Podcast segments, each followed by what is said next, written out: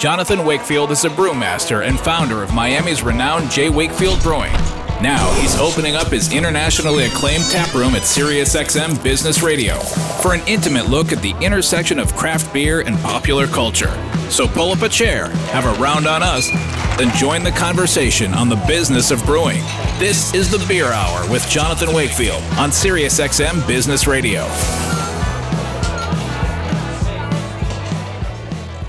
Hi, I'm Jonathan Wakefield, and this is the Beer Hour on SiriusXM Business Radio one thirty-two. Each week, we introduce you to the movers and shakers of the craft beer industry, as well as beer lovers from other realms of popular culture. As always, I'm here in the tap room with my co-host, J W B's Director of Operations, Maria Cabre. Hello, Maria. Hi, John.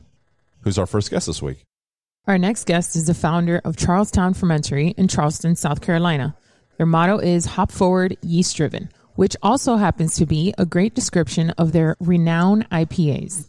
They describe themselves as a small neighborhood brewery just west of the Ashley River. Their beers, however, have gained national attention and have made Charles Towne Fermentory a destination for beer tourists visiting the lovely port city on the Atlantic. Welcome to the Beer Hour, Adam Goodwin. Thank you for joining us today. Yeah, thanks for having me, guys. It's uh, it's a pleasure to have you on, uh, all the way from uh, Charleston, South Carolina. And uh, we do appreciate you coming on the show today. All right, so let's get this one out of the way. So in, in a layperson's terms, what is the difference between a fermentory and a brewery?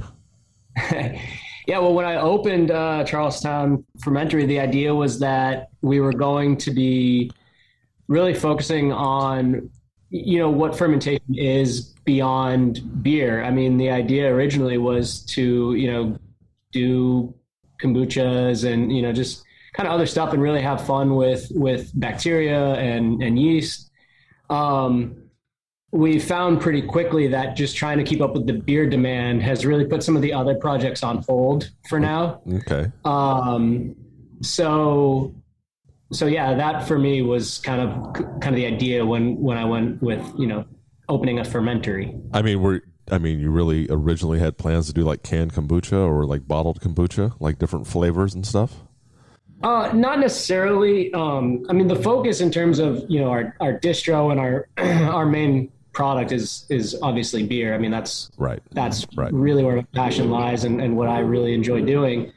Um, but you know, with the idea that we were kind of trying to build a, a small, more community focused type of place. Um, we just wanted to have fun with that kind of stuff, to have other options when people come to visit us that, you know, yeah, we have the beer, obviously, and hopefully a, a solid tap list, but that we would also have kind of some other fun stuff that Options. would be fun for us to play with. Yeah, of course, of course. So while you were in school, you took a summer job working at a local brewery, bottling, canning, cleaning. How did that early experience influence your eventual career path to opening a brewery? Yeah, it's funny, actually, when, um, you know, I, I got into brewing beer really young. And I had a, you know, in my small town growing up, we, uh, I was good friends with the people that owned the brewery, the only brewery there. Um, and so I really never thought that this was going to be my career at that point. It was, you know, you're young, so you're, it's like, oh, brewery, it's a fun place to work, you know, and steal a beer every once in a while. yeah. Um, but, uh, you know, uh, what I learned later on was I was, um, you know, I was just doing things like packaging, warehouse, delivery, stuff like that. But what I, you know, that stuff is also important and it's so foundational to the, you know, beyond just, um, you know, when you're running a brewery, uh, making the beer is obviously super important, but there are so many other things, as you guys know, uh, involved. And it's, you know, that was really foundational experience for me in terms of actually running a business and what it took, you know, beyond, uh, you know, just making the beer. Yeah. I mean, it's, It's why I quit my nine to five job and went to work at Cigar City for, for pennies. But, you know, I wanted to learn the business kind of inside out because, like you said, it's more than just brewing beer. You know, it's learning how to package, learning how to clean the tanks, learning how to, you know, just it's the whole process, even how to sell the beer, how to get a dist, you know, distribution going. It, there's so many other facets within just a brewery than just making beer that I think you have to know that all that other stuff just as well as you know how to brew beer. I mean, yeah, least... and there's so many, and there's so many different ways to do everything. Oh yeah. Um, and there's every experience you can get is good experience. So you can distill all that down and you can figure out what ultimately you think is the best way to do it. Right. You know, you can take little bits and pieces from, from all those experiences and from, you know, what you learn. I mean, that's the beauty of, you know, doing collabs and stuff like that, right? You, you spread ideas, you share ideas and kind of see what everyone else is doing and then kind of come up with the, the way that works best for you and your situation. So w- when did you decide along this path? When did you decide to open Charles Towne? Um, so that would have been uh, about, I guess, tw- end of twenty fourteen. Um, oh, wow. Okay. Yeah, I was working uh, in Boston. You were at, uh, were you at Trillium? Yeah. And, um, you know, when I decided that I wanted to open my own place, uh, I basically just started putting together the idea, you know, the business plan for the fermentory. Um, the Charles Towne part, uh, that kind of came after uh, my wife and I decided that we were going to move to Charleston um, nice. and open it here. So, yeah. How long did you, I mean, so wait a second. You worked at Trillium in two thousand fourteen. So were you mashing in in the dairy tanks? I was, yeah. I actually, uh, I actually, a friend of mine and I actually built the false bottom for that dairy tank. Really? I didn't know that. Yeah. That's awesome. How long were you there? Um, so I was there for, you know, a few months before the actual opening. Right. Um, and then I was there until the spring of twenty fourteen. Nice, nice. And then you guys, you and your wife moved down to Charles Towne and mm-hmm. immediately started laying out Charles Towne Fermentory, or no? Yeah, I mean, uh, throughout kind of the summer of uh, twenty fourteen, I was coming down here and visiting and uh, working with a friend, you know, looking at uh, spaces. Um, and then... I finally found a place, uh, signed a lease in November of twenty fifteen.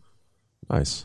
Uh, and then we opened in December of twenty sixteen. Nice. So you guys are going on, what, six years now?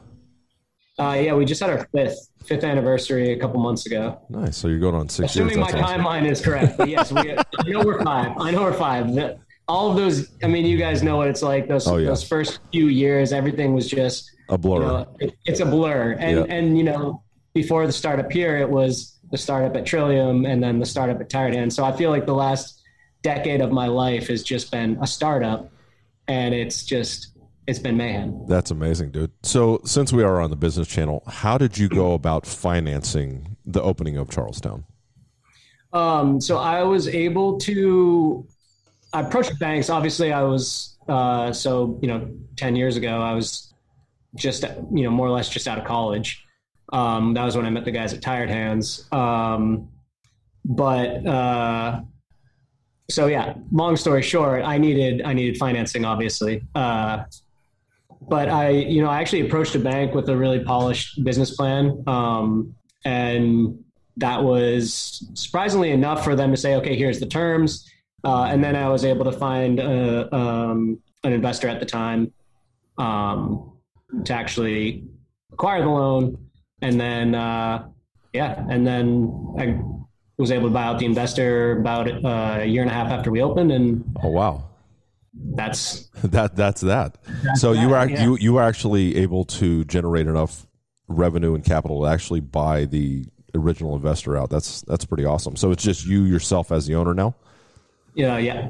That's amazing, dude. So when you guys started up, what size system did you guys start with? So we started on the same fifteen that we're using now. Um, just based on sort of the my past experience, I felt that would sort of be the right size to where we're not doing many, if any, uh, double brew days.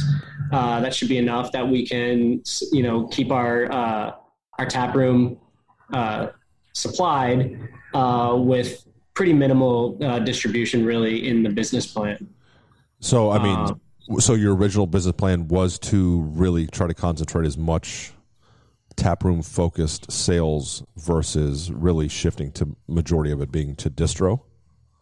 Yeah, yeah. I mean, you know, uh, I know a lot of models are shifting that way, and I think, you know, I think it's a, I think it's a great model. I mean, especially with just, there's so much beer out there, and there's so much good beer being made these days too.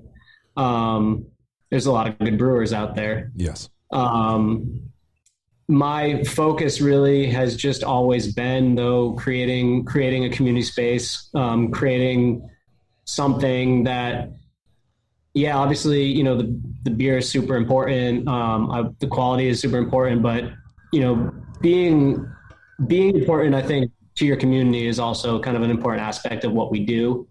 Um, and that's just really always been one of my main focuses with the business. So, so yeah, I mean, creating that space, getting people in here, kind of creating a meeting space for the, for the neighborhood. Um, that's really been my goal. Uh, and so, you know, the foundation of that is obviously good quality beer.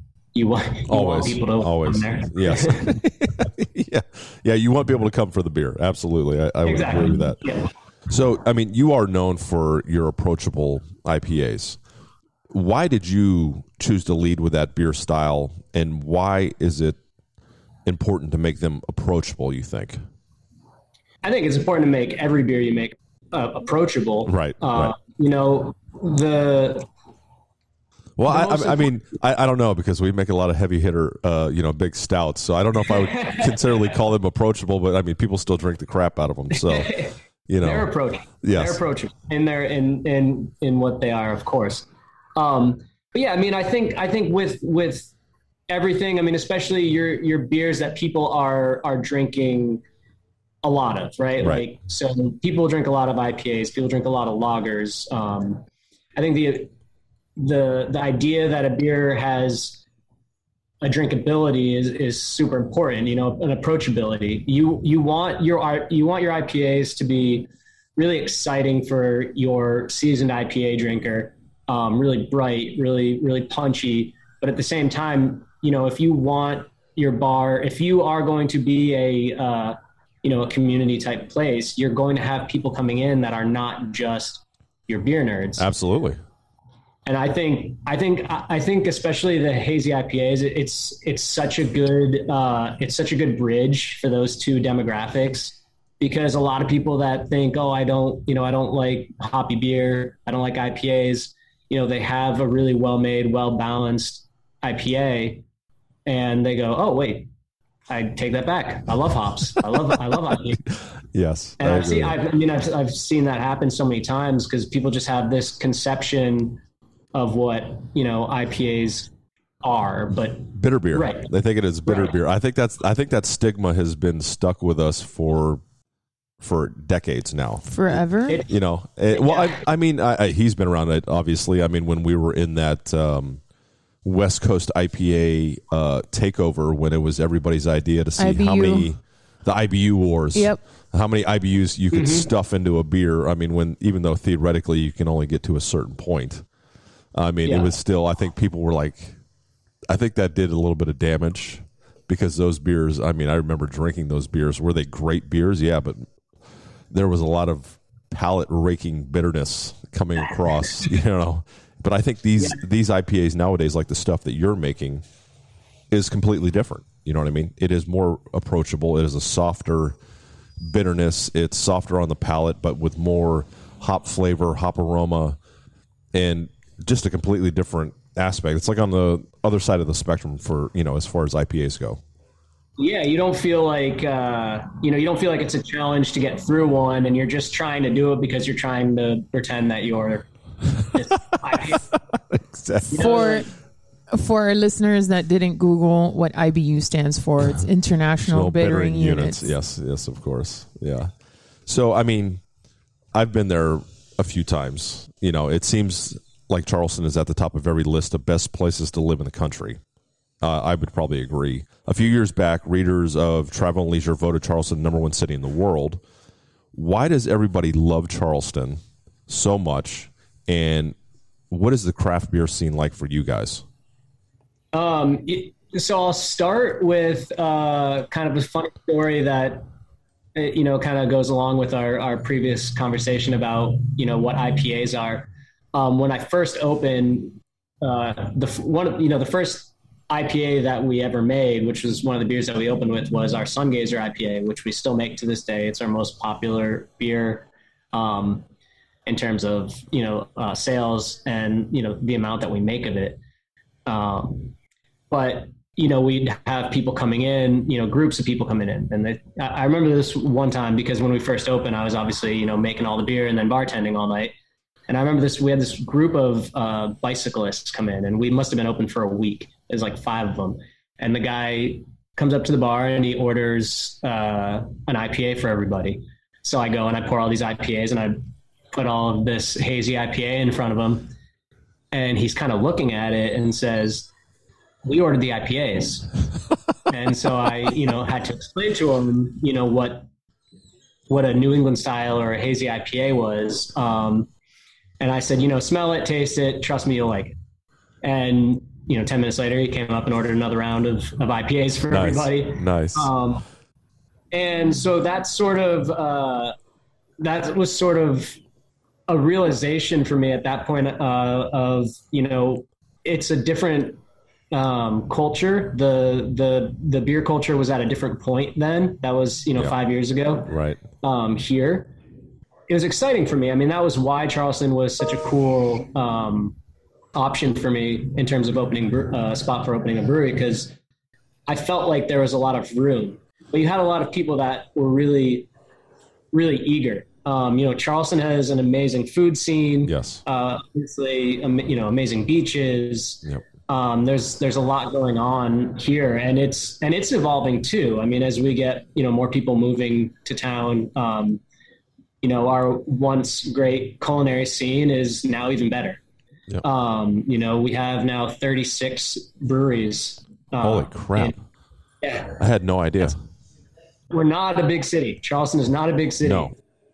That's amazing. Um, so, yeah, I mean, over the last even five years since we've been open, um, we've got more diversity in our food. We've got, you know, uh, obviously a ton of options when it comes to, you know, our, our breweries. We've got a couple of cool distilleries that are open. We've got a couple of really great coffee roasters that are open now. So there's a lot more of that sort of like crafty type of stuff that's um, been going on. And it's, and it's really exciting, and it keeps it interesting. I think for tourists, I think it keeps them coming back. You know, yeah. you, you have a lot of people that they come to Charleston, they have a great time, and then they come back. I mean, I see people in the tap room once, twice, three times a year that just enjoy coming here. That's amazing. And visit. That's amazing.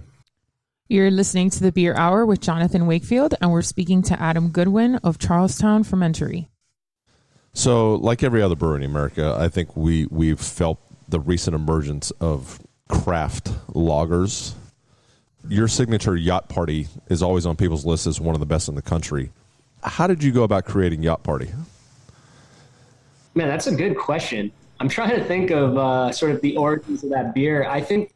I think really, um, you know, we always wanted to have sort of a light lager as an option here. Right. You know, I mean, we're, we're in light lager country. Yes. Uh, down here in South Carolina. Um, and so, you know, I think we always, with people coming in, you know, everyone wants, you know, uh, who maybe isn't necessarily really into craft beer, there, there's always that question is, of uh, if we have something that's that's light, or, you know, what's the lightest beer, that sort of thing. That's kind of a common question, I think, that tap rooms here is, you know, what's the lightest, or, you know, what's the closest thing you have to a domestic, as, you know, we tend to be asked for. Yep. Um, so at the same time, it's, I mean, you guys know this, it's hot and it's humid down here oh. most of the year. Yeah, most, so, most of the year, um, yes. So there's a lot of times when, you know, that's just what we want to drink, you know, after after a long, hot brew day. Um, so I kind of set out to create, you know, basically the version of a light lager that I wanted to to have available all the time and what I wanted to drink all the time. Um, and when we first brewed it, it was not super popular. Uh you know, we sold, we sold plenty of it to, you know, the people that came in and wanted that lighter beer. Um, but, you know, we, where we actually had the most success with it was giving it out for free to all the brewers at all the beer fests. Of course. Uh, so, uh, and, and we, and I try to bring some now because we brew it so frequently now, but we, we just really stuck with it. It was one of those things that I really wanted it to work. Right. Uh, you know, it's, it's sort of like our version of a lower end domestic, uh, lager, but we just tried to kind of take all the things that we liked and didn't like and create this product that we think is, you know, really, uh, something that's actually just like really nice to drink. Nice. Nice. So you kind of lean into being, as your, as your website says, a small neighborhood brewery. Something that we seem to ponder always is the question, how big do you want to be? And where do you kind of see yourself in that kind of mix? Like, how big do you want to be? Well, how big I want to be is only relevant for as long as, as it makes sense. You know what I mean? Right. Yeah. Um, you know, so we, uh, we're small. We still are small. We did just under fifteen hundred barrels last year.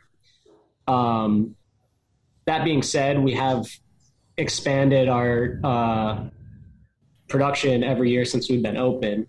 Um, so how big do I want to be? I guess the easiest answer is I don't want to be that big. It's not a goal of mine. Right.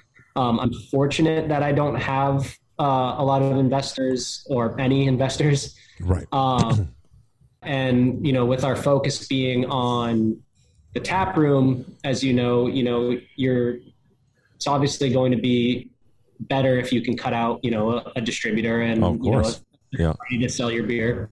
Um, so my goal is not necessarily a production number.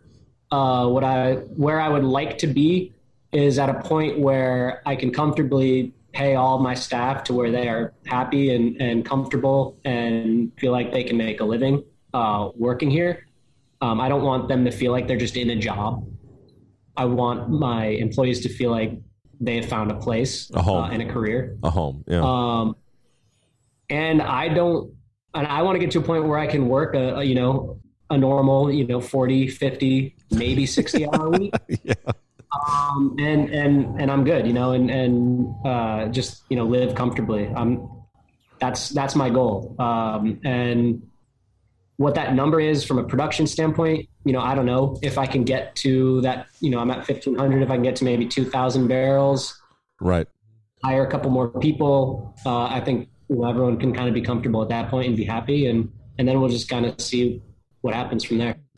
That's awesome, brother. Well, I want to thank you very much for your time, and uh, I hopefully we will see you very soon. Yeah. I think uh, we, we actually need to get on the horse and actually go to Charleston. Yeah. yeah, we've been talking about this Charleston trip for like two years I now. Know. I know. I feel like I just keep hearing about it. I know. Right? I know. We're just gonna show up one day and be like, "Hey, Adam, we're finally hey, I'm here. here, dude. I'm just here." The door's always open, guys. Thank Anytime. you. I, I appreciate you. it, brother. Thank we'll you very you much, soon. and we will see you soon, man.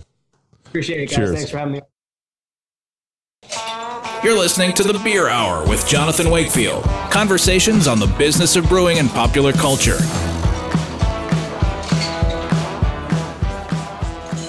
Our next guest has introduced countless Americans to species from across the animal kingdom. From his award-winning wildlife photography to his national television appearances to his role as one of the country's most recognizable conservationists, he has educated and inspired generations to respect and appreciate the amazing diversity of animal life that we share the planet with. Along the way, he has won six Emmy Awards for his work on nature documentary programs and a Wildlife Ambassador Award in two thousand six.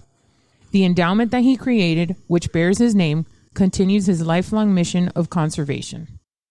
Welcome to the Beer Hour, Ron Magill. Thank you very much for, uh, for joining us today. We're uh, me and Maria are very... very much enthused to uh, have you on the show today.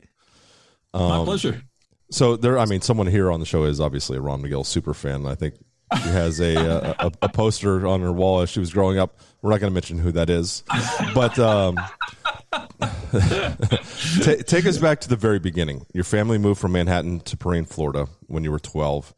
Your parents bought a five acre parcel of land. Is that where your love of animals started? Actually, you know, my love of animals started since I can remember being a little boy.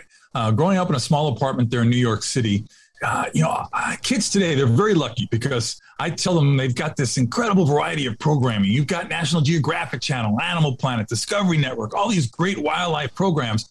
When I was a kid, there was one show. It was on, on Sunday nights, seven thirty, right before the wonderful world of Disney. It was called Mutual of Omaha's Wild Kingdom.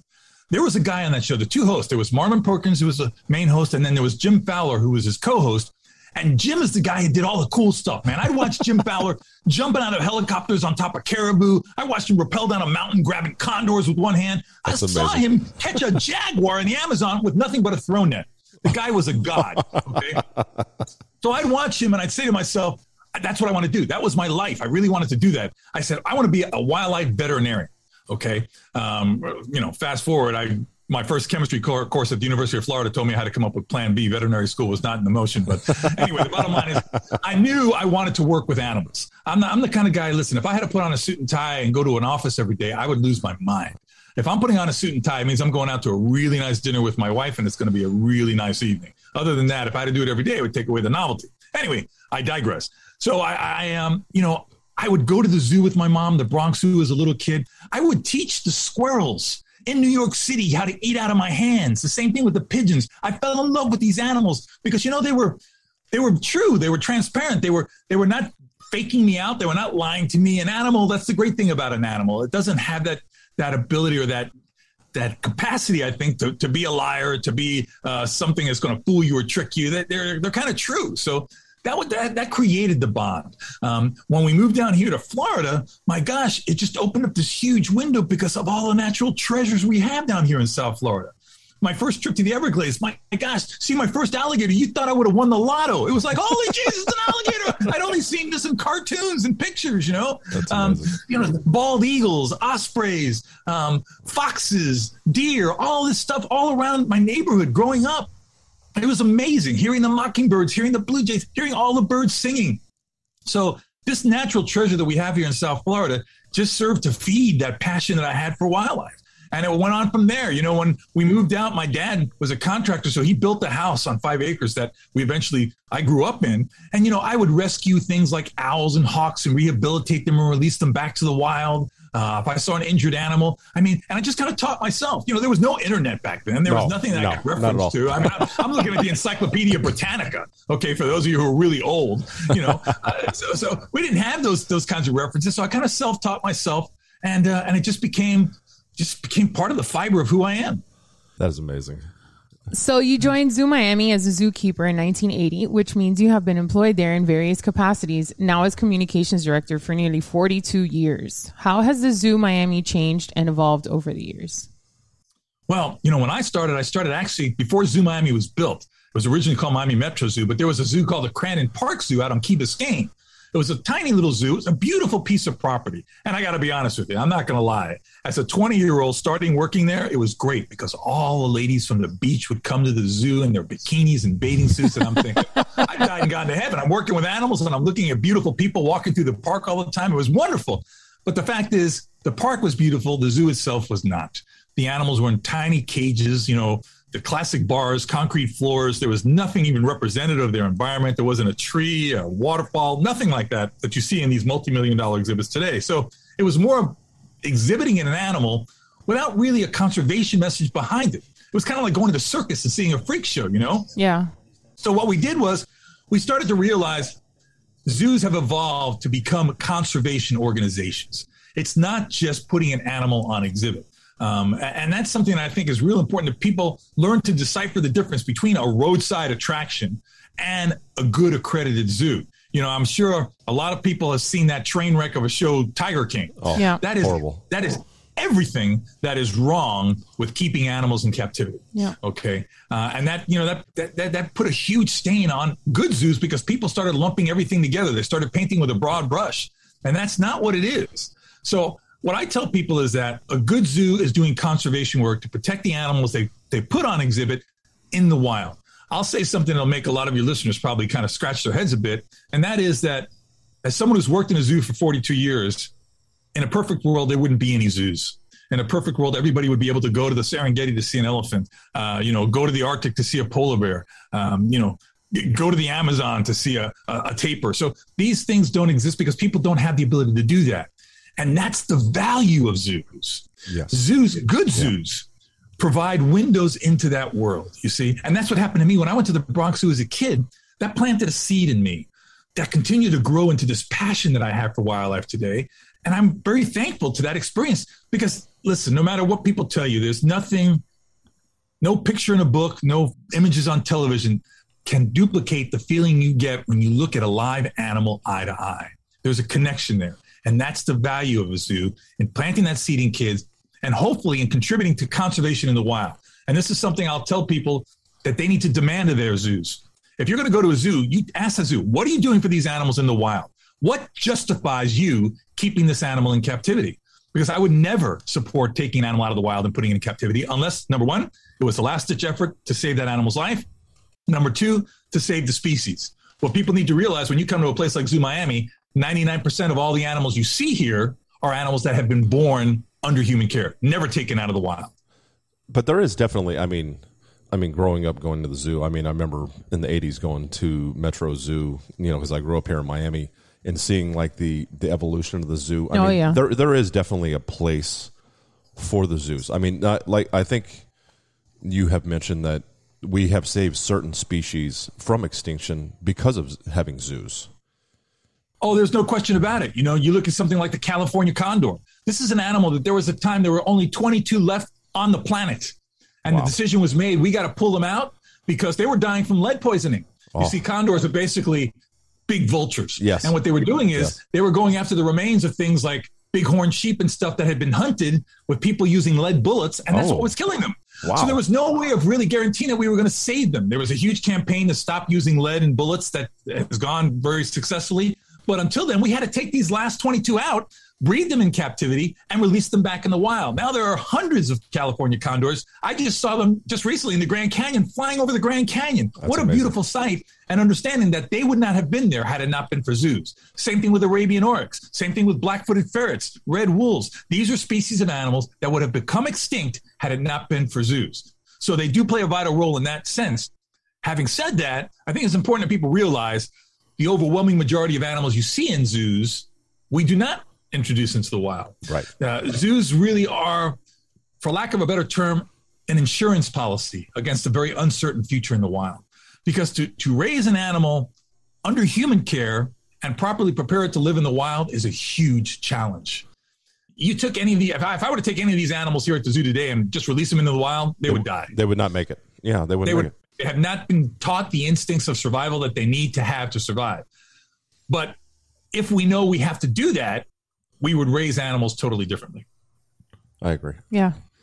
So I imagine as a human being, there's no way to not get emotionally attached to some of these animals, but I'm sure as a professional, you're trained to kind of not do it. However, has there been a passing of an animal um, within the zoo, within your time there that has really affected you? Many times. Listen, uh, I don't know how you can train somebody to not become emotionally involved. They can tell us not to become emotionally involved, but we're human beings. And uh, I would dare say to you that if someone can work with an animal for years and that animal passes and they don't have an emotional void, an emotional loss that they feel, I don't really want to work with that person. I got to be honest with you because I don't think that's human. I, I think it's natural. Granted, yes, we don't want to, you know, go overboard and say, oh my God. But I know that there have been several animals that I have seen here born. I've seen them pass away, living long lifespans. As a matter of fact, a couple of them were the record uh, length for their life uh, uh, under human care, the longest living of their species wow. ever known. Wow. And yet when they when they pass, you know, I cried. I'm not ashamed to say this. I'm six foot six, two hundred thirty-five pounds, but I cried. I, I sobbed in some of those He's cases. He's taller than you, John. Yeah. Uh, that's a first. Wow. John's six five. Yeah. Well, there we go. All right, John, my kind of guy.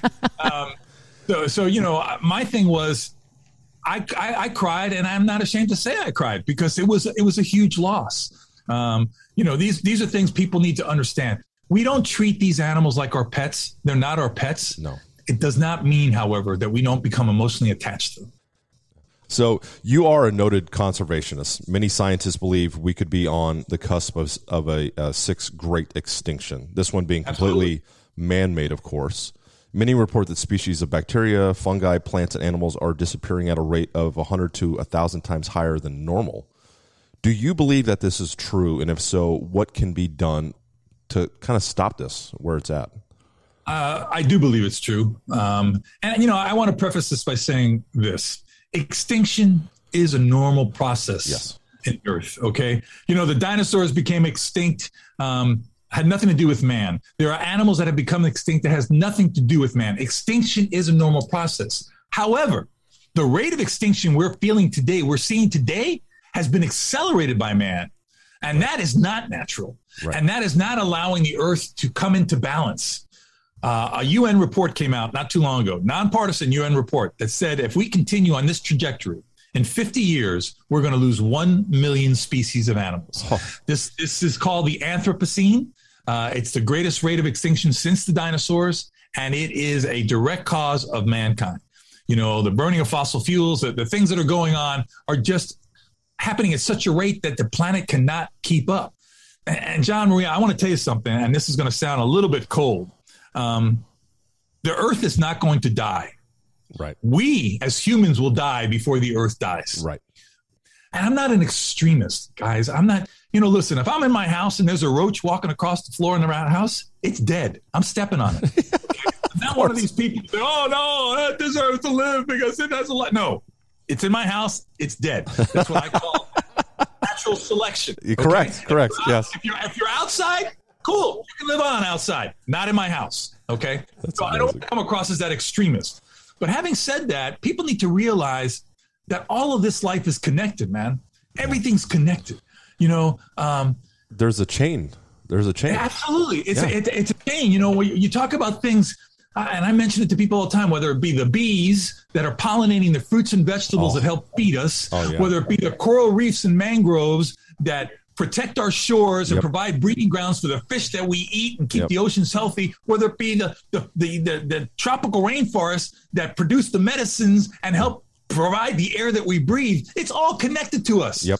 It's, it's connected to our quality of life. The Everglades we talk about, you know, that's our that's our source of water that we drink. Yep. Okay. So what I'm trying to tell people is that by protecting this wildlife, we are protecting ourselves. Yes. That's I what agree. We're doing. We're protecting ourselves. You know, there's an old saying that says, we have not inherited this earth from our parents. We're borrowing it from our children.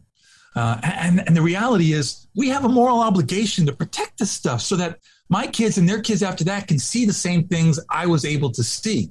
You know, I've, I've been so fortunate in traveling around the world many times. And I think about some of the things that I've seen twenty-five years ago that are no longer there. Yep. And for me, I'm ashamed to have to bring my child there one day and say, there used to be leopards here. Right. Okay, there used to be this here. I see it right here in South Florida. When I grew up, not far from the crossings, as a little boy, I remember hearing the call of the Bob White quail all the time. Bob White. We really had Bob we White. had Bob White down here? Oh, we had Bob White like crazy. That's crazy. I remember hearing them all the time and seeing the coveys flying off. Okay. Wow. Wow. I haven't seen a Bob White quail down here in twenty years. Wow. And it's it's just it's just showing how things are changing. Yep. But we can make a difference. And I think I think it's the kids today, especially the young generation, that's doing such wonderful things. You know, you see these environmental clubs in the schools. I didn't have that growing up. No. I mean, you see people doing the recycling programs. You know, I didn't have recycling growing up. Like I tell the story all the time. I said, you know, I drove the biggest monstrous hot rod you've ever seen in your life. The thing got like, I always say negative seven miles to the gallon. Okay. And that's I was amazing. Cool driving that thing back when I was sixteen, seventeen years old.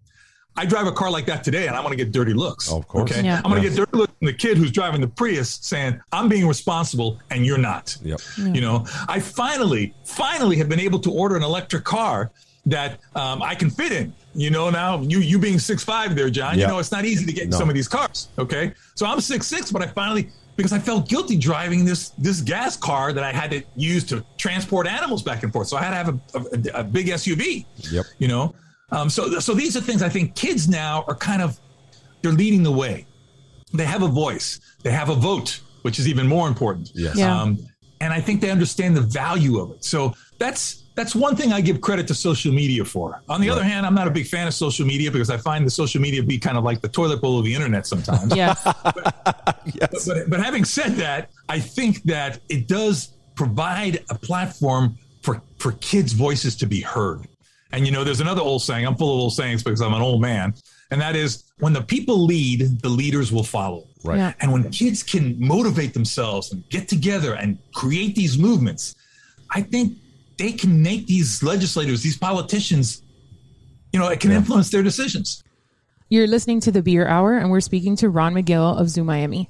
Ron, tell us a little bit about uh, the Ron Magill Conservation Endowment. What is it, and how can we help? Well, I really appreciate you asking. It is the thing I am most proud of in my entire career. Uh, when I came to work here forty-two years ago, I didn't come to work for an attraction. I wanted to work for an organization that was going to save animals in the wild. Um, honestly, the first several years working here, I didn't see that as much as I wanted to. I saw them spending millions of dollars building new exhibits with all kinds of bells and whistles on them, but I didn't see that money going into the wild to protect these animals. And I said to myself, I, I think we're being hypocrites, guys. I think that we need to invest in protecting these animals in the wild. That, that's the only thing that will justify keeping them in captivity. Well, they kind of poo-pooed me, and I said, you know what? Excuse my French. I just said, screw this. I'm just going to raise money myself. I'm going to create an endowment. And an endowment is something where you you raise a certain amount of money that you don't touch, and you invest it. And that endowment then produces dividends that you then can invest that money. And the main reason I set it up as an endowment was because sustainability is everything here. You know, you can raise money for something, you spend the money, and then you got to raise money again. And it just keeps on beating you up. So I said to myself, I'm going to go and start an endowment. And they kind of looked at me and said, oh, yeah, fine, go ahead, do it. And then I said to myself, what did I just do? Because I'm not a, I'm not a fundraiser. I'm not a development guy. I'm a passionate wildlife guy, you know. Right. And I knew to have any kind of success with an endowment, I would have to raise a minimum of one million dollars. Man, I've never seen a million dollars in my life. I'm a zookeeper. And I'm thinking, how am I going to do this? But I, listen, I'm not the brightest bulb in the chandelier, but I don't know about that. I, I don't know. I, about no, that. I'm really not. I'm really not. But I think I'm a good storyteller for things that I believe in. And I think we're lacking that a lot today in society. We don't have really good storytellers to get people no. engaged, get them no. connected. So I said, I'm going to tell my story. And I started telling them, and, you know, I've been very lucky because in my career, I've done a lot of television, and through the television and radio stuff, I've met some influential, affluent, successful people. And I would tell them my story, and they started helping me out. They started just donating money. We created the Ron Magill Conservation Endowment. And whereas I thought it was going to take me one hundred years to reach a million dollars, I now have several million dollars that I've been able to raise. That's amazing. Uh, almost three million dollars, actually. That's awesome. And each year, I give away almost one hundred thousand dollars. Not one penny of that money can be spent in the zoo. That money can only be spent helping conservation programs around the world. Yeah. I've bought research vehicles uh, for studies of cheetahs in, in, in Kenya. I just bought a, uh, um, a swamp buggy for Corkscrew uh, Nature Reserve uh, off of uh, Naples to, to study the, the swamps out there. Uh, you know, I buy radio collars for giant anteaters to track them and study them. These are things, and I, I provide salaries for rangers to do poaching patrols to try to protect animals. These are the things that that endowment does. Um, you know, people can donate to the endowment. It's one hundred percent tax deductible. They can go to the zoo's website, zoo miami dot org, and you can get onto that endowment and donate there. I'll personally write you a letter myself. But, you know, the thing for me that's important that people understand is that when you donate to the endowment, it goes into the corpus of money. That money never actually gets spent. It wow. just builds up the base. So long after all of us are dead and gone, it's still that gonna endowment be is going to continue being there, wow. continue providing money for conservation work. What a legacy, Ron. That's that's, that's that, incredible. That, that's well, I, I gotta I gotta be honest with you. It is the thing I'm most proud of in my life. I got to a point here at the zoo and I said, wow, I don't want to be known as the guy who just went on television with animals or talked about animals on radio. I really I didn't want to I, I thought that was kind of shallow, you know? And and it's listen.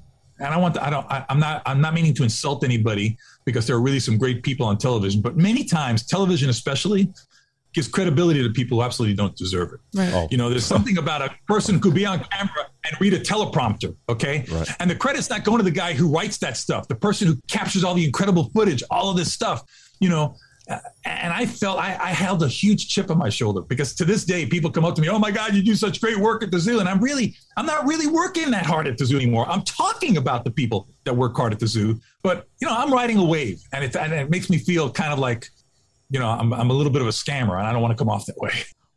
So as much as you don't like social media, I guess the the, the grand scheme of it, um, I have been watching your bald eagle Um, yes! with with her eggs and then now some of them hatching. So what's the update? What's been going on? It made national news. Um, I think this is something, since we've been having such bad news uh, lately, this is a, a little bit of good news for us, especially since that is our, our uh, national well, animal, right? And, and the parents are actually named Ron and Rita. After well, you and your wife. Say, that's right. They're named after, but I had nothing to do with that. That's something that we were honored to do. That we were honored that the Audubon Eagle Watchers and the folks from South uh, from Wildlife uh, Rehabilitation Rescue of Dade County, they uh, they chose to name them that way. Having said that, listen, I, I am so happy with this Eagle Cam. Um, you know, it has connected so many people around the world. I just got a, uh, an email today from a teacher in Spain who sent me a video of her class watching the eagles every morning when they go in, in Spain. That's Same amazing. Thing in England, okay? And across the country, we're getting teachers using that as a teaching tool.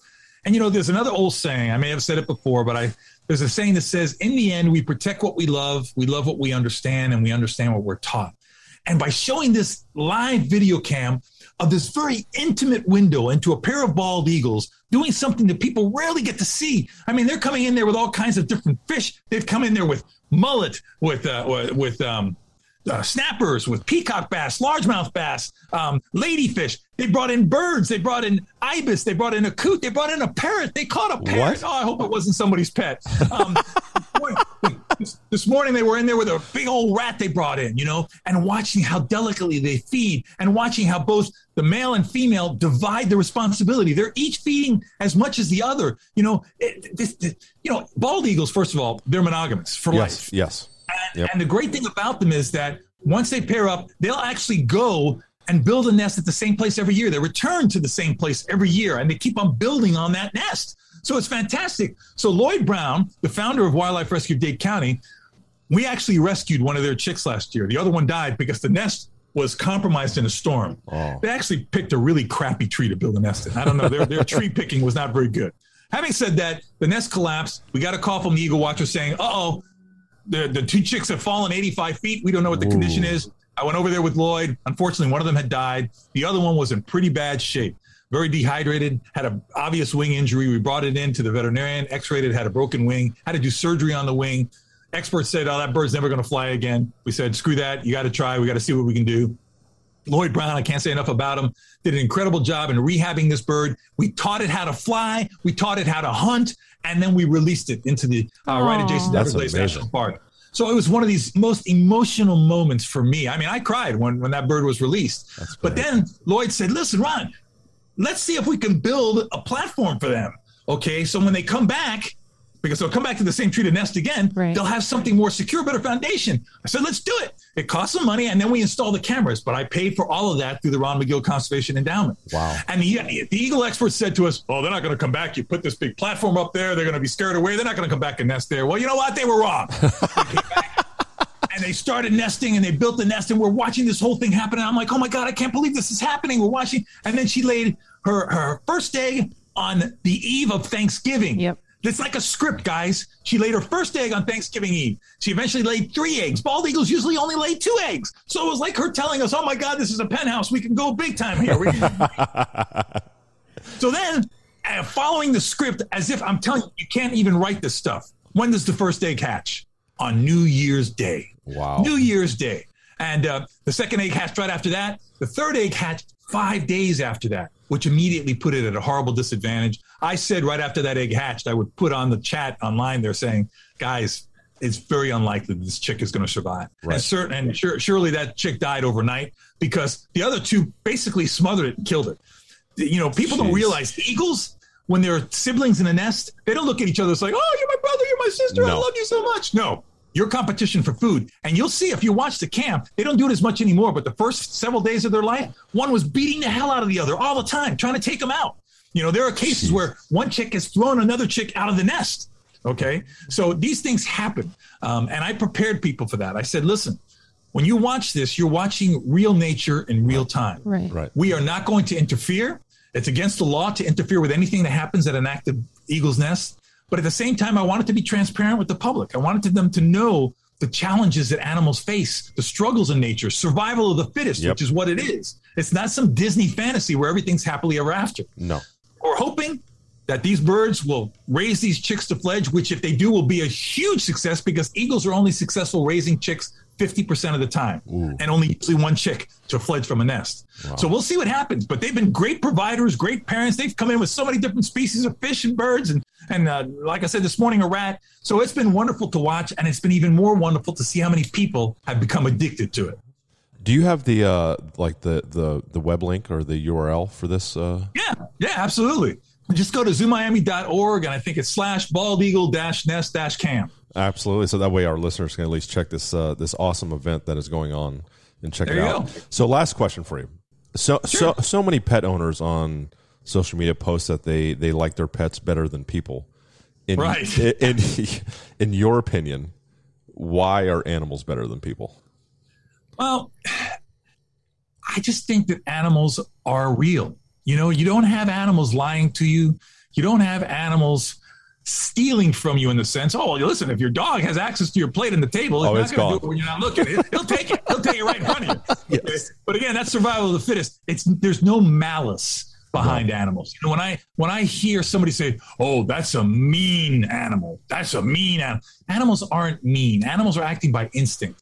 Uh, you know, if a dog has been abused, it's going to be aggressive in a defensive way because it's been abused. Okay. Right. A tiger is going to protect its territory. Uh, if it's threatened, they don't look at somebody and say, I don't like you. I'm just going to take you out. Animals aren't that way. So I try to tell people all the time, I have a little bit of a problem with some of the programming we're seeing today. You know, when I was a kid, like I said, I watched Wild Kingdom was a program that just made you want to go out and learn more about nature. Today, right. I'm seeing too many things like when animals attack, the world's deadliest. We were monsters. If I'm a kid watching this stuff, I'm going to say, I'm not going to go outside because something's going to kill me. Exactly. But yes. If you properly respect animals, you should have no reason to be afraid of them. Keep your distance, watch them from a distance, admire them, and feel lucky that you're able to see them. That's amazing. Yes. Well, thank you very much, Ron. We very, very much appreciate your time. This is this is a dream come true, Ron. Yeah, so yes, thank absolutely you. It is. I this always is. hope that I'll. I got to bring my wife there because she is a major beer person. She hey, bring her beer. in. Yeah, bring her in for sure. Yeah. I always hope that I'll run into you at the Publix and the crossings, but it hasn't happened yet. So, and I, uh, I got I got to get my kids back down to the zoo for sure. Absolutely. Absolutely. Yeah, we were absolutely. we were just there for zoo lights and. um I bought one of the wax figurines for my daughter, and the oh first thing I did was smell it because I, I love the smell. It's, it's the smell of our childhood. I remember those yep. from when I grew up. Yep. Those are amazing. They're still yeah. there. Yes. So, and my Absolutely. daughter loves it. So thank you. Thank, thank you, you very so much. Ron. Thank you for hey, your time. It's been a real pleasure, guys. Thank you so much for the invitation. Take Thanks. care. Thank you. That's it for this week. I'd like to thank our guests, Adam Goodwin and Ron Magill, my co-host, Maria Cabre, our producer, Rocco Riggio, and our editor, James Maresca. Thank you for listening. You can catch us each Friday at seven p.m. Eastern Time on Business Radio one thirty-two. Replays are on Saturdays at eight p.m. and Sundays at one p.m. or anytime on the SiriusXM app or wherever you listen to podcasts. Remember, people, the thirst is real.